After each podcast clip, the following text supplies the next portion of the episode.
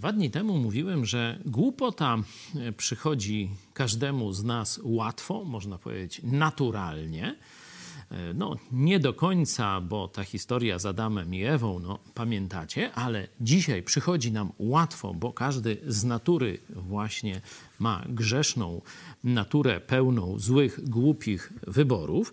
A żeby poznać Bożą mądrość, żeby napełnić swój rozum Bożą mądrością, zacząć e, postępować w sposób mądry, no to trzeba się wysilić. Ten wysiłek się bardzo opłaca. W drugim rozdziale Księgi Przypowieści Salomona czytamy: Synu mój, jeżeli przyjmiesz moje słowa i zachowasz dla siebie moje wskazania, nastawiając ucha na mądrość i zwracając serce do rozumu, jeśli przywołasz rozsądek i donośnie wezwiesz roztropności, jeśli szukać jej będziesz jak srebra i poszukiwać jej jak skarbów ukrytych, czyli zobaczcie, no wiele jest tych opisów, jak bardzo człowiek musi chcieć poznać prawdę, poznać mądrość, i tu następuje obietnica. Wtedy zrozumiesz bojaźń Pana i uzyskasz poznanie Boga.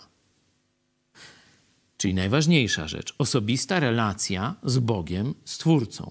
Ale zaraz potem jest bardzo ciekawy politycznie werset. Wtedy, dziewiąty werset drugiego rozdziału, wtedy zrozumiesz sprawiedliwość, zrozumiesz prawo i prawość, każdą dobrą ścieżkę.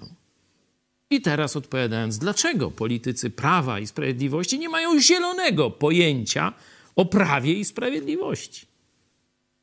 Bo nie znają osobiście Jezusa Chrystusa.